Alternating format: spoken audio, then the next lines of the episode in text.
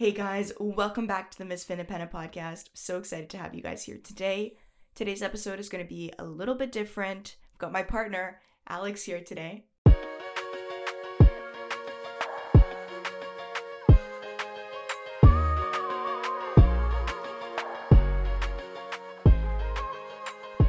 Been together for nine years, and we've lived together for over four.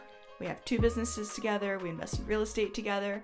So it's going to be an exciting episode where we talk about how we manage finances together. And I posted on my Instagram channel at Miss Independent earlier this week asking people to put in some questions for us about how we manage finances and just our lives in general. We got quite a few questions to get through today. So today's episode is a Q&A on how we manage finances together. Right on. Okay, so let's get into it. We can start with the first question, which is on how we manage expenses together. Well, for I guess for our expenses together, we have a joint account. I think that's what we use, right? For our bills and stuff, we have a joint account for all the expenses that we incur together. Comes out of there, keeps things organized. Mhm. And if you want, you can even get a credit card that you share and pay off from that account. So we signed up for the joint account when we first moved in together, like when we had expenses, mortgage and things like that. And all of our bills will come out of that account as well. But we didn't open that account until we lived together. That's a pretty big thing. When you first start a relationship, you don't have a joint account. Maybe you can keep like a ledger of what the costs of everybody's incurring, but we weren't really that prudent with it. We kind of yeah, like we had pretty we chill had, with it. uh, a lot of Excel spreadsheets before then. With the joint account, it's a little bit easier because we both contribute a certain amount, and you can see exactly what the transactions are. And I think Yeah. the key thing is that that account isn't used for personal spending; it's only used for joint necessities. So like groceries, bills, things like that will come out of that account. Date Mhm. night, we don't actually use that account for, but I think part of the reason is maybe we should. we should, yeah. Part of the reason is it doesn't, it's not like it's a checking account, but it doesn't have its own debit card for it. So we don't probably we money. probably could get one, but we yeah, you're right. You're right. Maybe it keeps our spending habits more under control that we don't can't can't access it through a debit card. Yeah, probably a good idea. Um, but the big thing is like that one account we opened up after we moved in together when we started to incur major expenses. Before that, we just tracked everything on Excel. And we both still have our own separate accounts. So the next question is on how we manage personal and fun budgets. And we'll talk about both of those. I guess the fun budget wouldn't be anything different from that joint account. Everything gets pulled out of there. But personal spending is key because we both have our own separate ways of doing things. We have very different spending habits, I would say. Pretty in line, I'd say, for the most part. Maybe a little bit different. I'm not buying shoes, but it's pretty much it. Yeah, that's a big one. I like shoes. And that was actually a big thing that we'd gone through when we first moved in together because the way that I was spending was very different from Alex. And I had accumulated quite a bit of credit card debt initially. Part of it was we just moved in together. We had a lot of, you know, shared expenses and separate expenses. Like we were starting from ground zero. We had never moved out before. So we had to buy everything from like forks to furniture. And furniture can be very expensive. So I'd, I'd fallen into a little bit of a hole. And I remember that was the first time that you had a conversation with me. We're very open and we're like, I can lend you the money so this doesn't become a big problem. But it was very comforting for me to know that, like, even though it was my problem, it was my debt, um, that you through it together. Yeah, absolutely. I mean, when you, when you first start making money, uh, it's really easy to start spending everything you earn. It's exciting, obviously. I mean, I went through that too. Everybody went through that. But at a certain point, you realize you have to be a little more mature and responsible with your financial decisions. So if you do have some credit card debt, um, you know, it's like the bane of all debts. And I was really keen on making sure that we can, you know, wipe that wipe that slate clean. And uh, to date, I think I don't think you have any credit card debt. You're pretty good on that, friend. No, definitely things have changed quite we know not to spend money that we don't have, right? Yeah, yeah, exactly. And the big thing is like we live below our means. That's something that's shifted in terms of our mindset. I think we could definitely do some work on that. It- It's easy. Lifestyle creep definitely picks up, and as you start to earn more, you want to spend more. But I think as a rule of thumb, we definitely try to invest. That's actually the next question is how we handle investing. So we can we can get into that. I think for the most part, we have like separate investment accounts. Obviously, like if you're full time employed in Canada, you probably have your own RRSP. And then any other contributions that you make on top of that in your personal TFSAs, RRSPs. So in Canada and the US, we do things a little bit differently. We have different names for different types of accounts. So an RRSP is the same as a 401k, and a TFSA is the same as a Roth IRA. So both Alex and I have our own separate investing accounts. Part of the reason is that started them separately, and even though we've got a high level of risk, I would say Alex definitely can take on riskier positions than me. Um, I like to invest for the long term and hold a lot of my stocks, whereas Alex, your philosophy can be a little bit different sometimes, and there's things that you invest in that I didn't invest in. Sure. I mean, like when you're young, you have a little more risk tolerance. Obviously, you have You have a longer time horizon. you have a longer time horizon. I mean, everybody's got to make some silly investments to learn. Yeah, at a certain point, I'd say my risk tolerance was very high, so I was willing to invest in pretty much anything.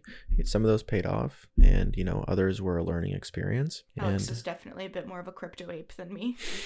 right, yeah. Crypto aping is a costly endeavor, but it's also where the future is headed. So, you know, leave no stone unturned, try everything. And um, at the end of the day, you can always buy, you know, the S&P 500. Everybody's investing preferences are going to be different. So I think the reason why we have separate accounts is because if I want to make an investment, that's something that that I'm doing separately and Sure. we talk about it like we talk about our decisions together and you know we'll bounce ideas off of each other but ultimately having your own accounts is important because with the RSP which is your retirement account which is the same as your 401k if you are employed by a company your company will contribute to that. So you don't necessarily have two incomes flowing into that one account. So it just helps keeps thing, keeps things separate I mean, yeah, it's prudent to have control over your own investment accounts. Like if your significant other for some reason wants to take control of your accounts, maybe see that as some sort of red flag. Yeah, definitely a big red flag. If your partner wants to control your finances, that that is something to be mindful of and aware of because that can funnel into other aspects. Yeah, there's I mean there's a difference between giving advice and maybe like aligning each other's goals versus just like taking your partner's money and investing it for them. We each have a pretty good level of investment education. We can make our own investments. There's no reason, you know, maybe at some point we'll have some joint investments too. Well, we have a ton of joint investments. You're we have right, two actually. businesses together, and we invest in real estate together. Yeah, so you're we right. definitely You're right. do have joint investments. No together. security, no like in stocks, but yeah, you're right. We No, do have just we nothing have in the plenty of we have plenty of joint investments. You're right. So that being said, there's a few questions on when we first moved in together. Let's Mhm. talk about that time, and then we can kind of progress because our relationship has progressed quite a bit. But if we're looking at when we first moved in together, someone asked how we knew it was the right time. Okay, well, it's less of a financial question, more of like a relationship question. With the move in with your significant other, uh, one thing you guess you have to navigate is the financial question. So you got to decide who's going to pay the bills, who like how, what your arrangement is there, and it's different for all people. You know, maybe there's a vastly different like uh, income difference, and one person can contribute less. Maybe it's about the same and they contribute equally. That was a good point in Yeah. there. If one person makes substantially more, my philosophy is that they should be contributing more to shared expenses. And it can be a weighted average based on salary. Like if one person is over six figures and one person is, you know, let's say making like 50K, then the amount that they both contribute to shared expenses, like a mortgage, I don't think it should be equal because one person is going to be stretched quite a bit. And for one person, it's not going to be as significant. Yeah, I mean it's also personal opinion. You can't really dictate that's how just my opinion. can't dictate how people are going to be comfortable splitting costs in a relationship. Yeah. We we split things 50-50. Yeah, it's probably the most most common arrangement, right? Yeah, it's just easier um, in terms of who pays the bills. Anything that's like uh, a utility bill or hydro bill, Alex will usually take care of. Any bills, any financials, any mortgages. I'm your guy. Yeah, Alex is definitely more of a quant. Like he loves Excel. He loves to crunch numbers. Naturally, I think it's something that Alex gravitates towards, and I have more of a creative mindset. I like to work with people. I like to come up with new ideas. So I think just how how things naturally progress. You know, everyone has their own skills. So within a lot of the things that we do together, I will focus on certain things, and Alex will focus on other things. Yeah, for sure. Because when you're living together, it's not just split financial responsibilities, but it's also split like physical responsibilities, right? You now share a place together, you share a home. You have to delineate a ton of different responsibilities to make your household cohesive, right? Mhm. That's So why Alex takes out the garbage on Wednesdays. and Right. I do more of anything- lounging. She does more lounging. No, I do a lot more like interior decorating. I again, I have more of a creative mindset. So when it came to a lot of our renos, which we'll talk about when we get into like how we split up real estate finances, um, that was definitely more of my skill set and why I take on things like that. Yeah. We have a few questions specifically on like when we moved in together. We we talked about how we knew. I think part of it was like we at that point went on exchange together. Like Alex and I went through university together. Uh, we started dating just about when like first year started and have been together for quite some time. So we we were together for almost four years before we had moved in, and we spent six months traveling abroad in in Europe, and that was a big telling sign for us that you know this is the person that I, I do want to try living with and see where this goes and see what the future of this relationship has. So for us personally, part of it was timing. It felt right. Yeah. With that being said, there was quite a few questions regarding that. When you move in with a partner, what kind of questions do you want to ask them that are financially related or money related that will give you a sense of where their head's at? What are what are some questions that we talked about before we moved in or even as we were just starting to live live together? Well, I guess for a lot of people, this might be the first time they even talk about any financial questions with their partners. Mm-hmm. If you're signing a lease together, for example, Yeah. you you're gonna get your credit checked. You're gonna they're gonna like do some due diligence on you. So you should probably communicate to your partner. If you have really bad credit, you might not even be able to move in together, for example. Uh, and then aside from that, what other big financial questions should you have for your partner before moving in with them? Um, I guess just maybe about their relationship with money, like um, their saving habits, if they're in debt significantly. So definitely just try to have a complete picture before making that big kind of like monumental step in your relationship. Yeah, a lot, Yeah. a lot of good points in there. Al. Like understanding if the person has debt beforehand is a big one. Like what people don't realize too when they get prenups is a prenup can help protect you from someone else's debt. So I think with debt, big question to ask, and again, come from a loving point of view. Never, you never want to be aggressive about it. You just want to be open and understand and. You know, you want to help guide the person. At the end of the day, when you are in a relationship, a big thing that Alex always says to me is it's me and you against the problem. It's never me and you against each other, which is I think a big thing that keeps us on track to know that you know whatever it is that we're going through, we're going to get through it together. Yep, absolutely.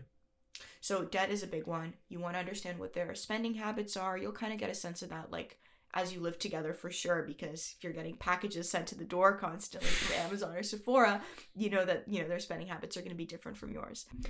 Another thing when it comes to questions that you want to ask your partner is seeing what their 5 to 10 year plan looks like and where they see themselves.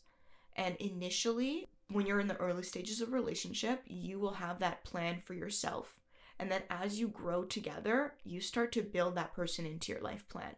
So, big exercise that we did when we first started living together is we had had like a blank spreadsheet and we tried to visualize what our ideal life would look like. And that was the first time that we started to piece each other into this five, 10 year plan.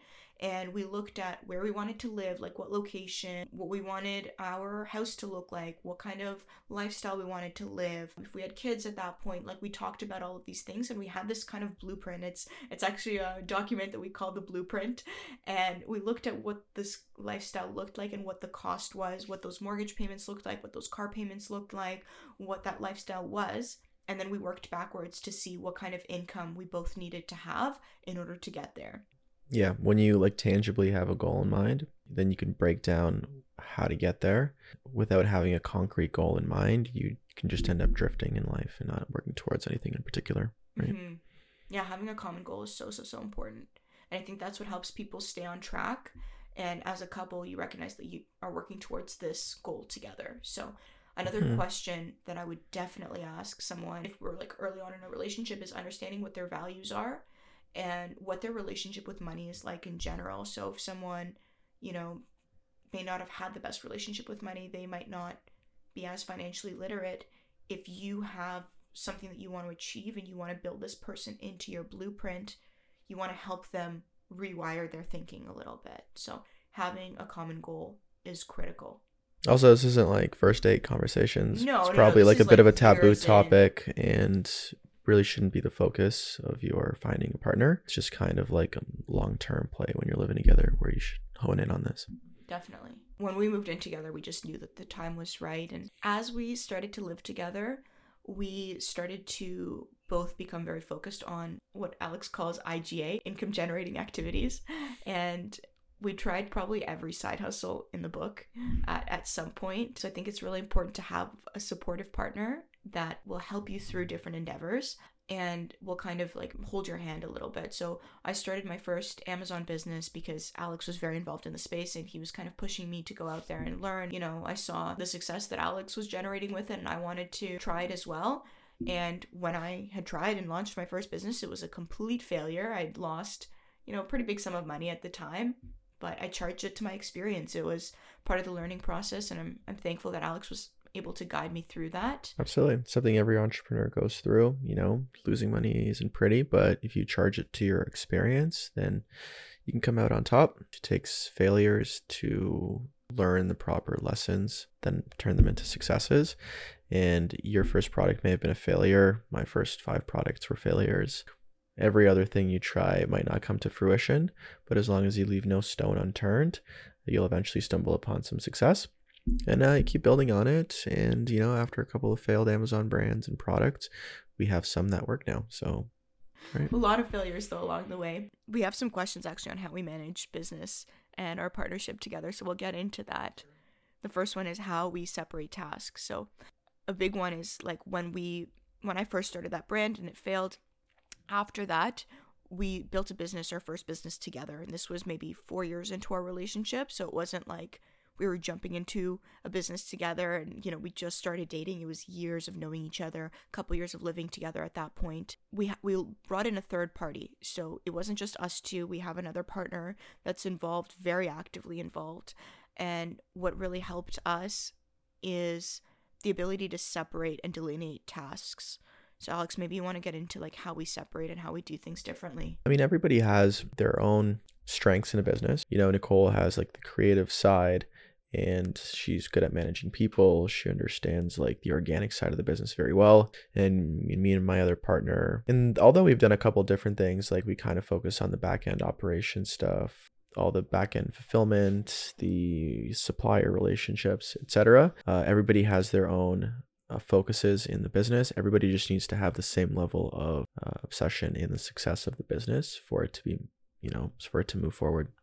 That's a big one. When you're starting a business with someone, you always want to be driven by this goal that you're working towards, and everyone has to be aligned and working towards this thing. And that's when like conflicts in business can arise. It's when people just aren't driven by the same mission. So with us, we have this idea, this strategy that we are executing on. We know what we want to do. We're all equally aligned. And that's a big thing because we know what we're working towards at the end of the day. Yeah, yeah, for sure. 100%. I mean, we all we're all aligned. We know we don't we want some sort of financial freedom. We want this to be a success.